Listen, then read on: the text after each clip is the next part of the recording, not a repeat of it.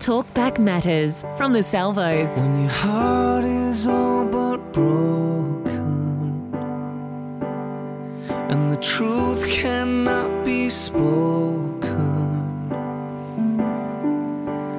I will not be shaken. I will not be shaken. Sector did it hard again last year. Simon Steele, who is one of the flying padres for the Salvos, shares what he saw through 2015 with cattle stations. Yeah, uh, last year we didn't get a very good uh, wet season, and so a lot of um, cattle stations have had to completely destock or cut down their stock uh, quite considerably, um, which of course costs a lot of money to do that, and um, particularly as well, you're because you don't have enough grass to feed the cattle, your cattle start losing uh, condition, and then they hard, they're hard to sell. So you're also not getting the money for the cattle as well. What sort of position is this leaving them in? Uh, it's leaving them in a position, even if we, if for some of them, even if we do get a good season this year, uh, you can only make money when you've got cattle, and so they've got to either rebuy all their cattle back, um, which can sometimes mean that uh, cattle can be suddenly expensive um, because there's not enough on the market to buy, and um, or you just you just can't buy them, and so even though it's a good season, you're not going to make any money. So what what happens? Uh, basically, I mean, there, there might be some people that have other properties and can can get through, but uh, most of the time uh, they end up having to sell up.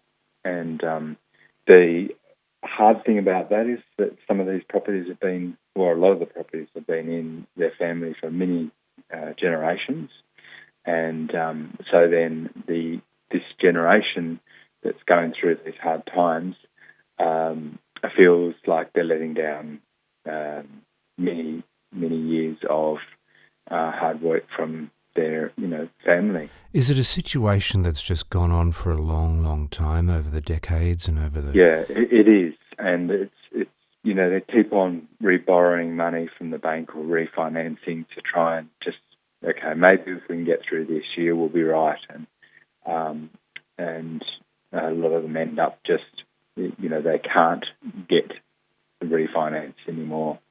Uh, the bank won't loan them any more money. Um, and so, the, yeah, they're, they're pushed. I guess they're pushed out. So when you say they sell up, I mean, who's going to buy it if if it's no hope for the people that are there? Well, uh, there's a lot of large company properties, and they they often buy up around all the smaller properties around the place. And the thing is that they so they offer them a smaller amount of money. Yeah. Um, because you know that they, they may not have any cattle on the, the property. Um, their fences might be run down. That things are run down because they're struggling um, to you know, maintain the, the place, and so then, yeah, it, it, they're forced to sell for a lower price.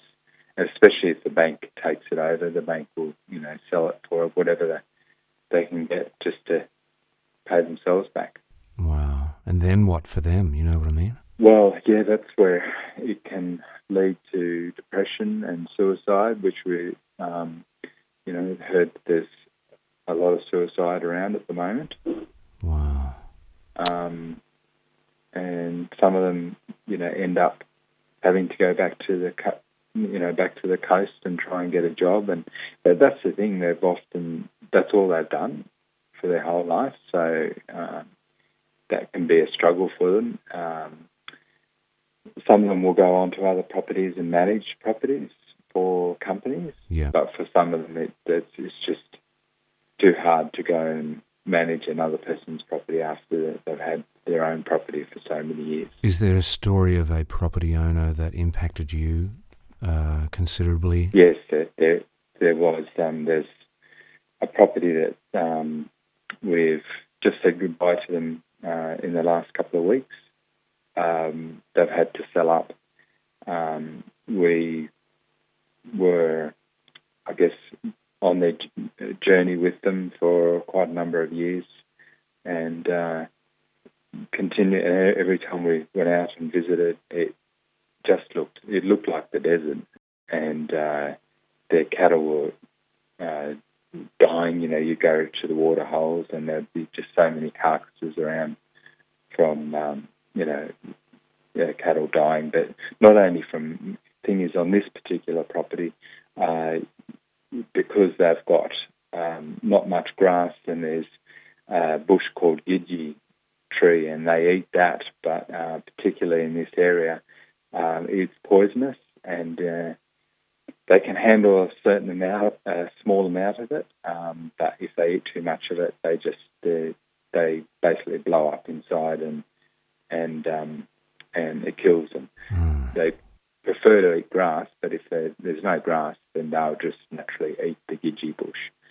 So of course they, have lost a lot to poison, and just the of just you know bores um, breaking down because of not having the money to uh, repair the bores, and and uh, and it just came to um, the end. Uh, so they've had to um, sell up, pay back their debts. So they've moved over to the coast. Um, yeah. And I'm not sure how they're going at the moment. What do you say to them when they say, "Where is God in all of this"?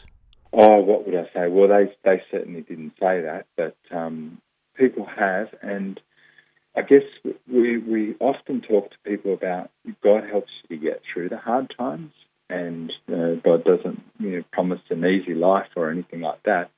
Just promises that He will be there with you, and uh, that He will help you through those difficult times and help you to make good decisions. I wanna be shaken,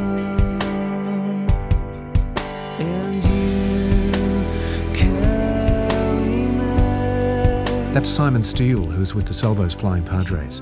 And if you're in the rural sector and you need help in any way, then contact your local Salvation Army because there is hope, there is help.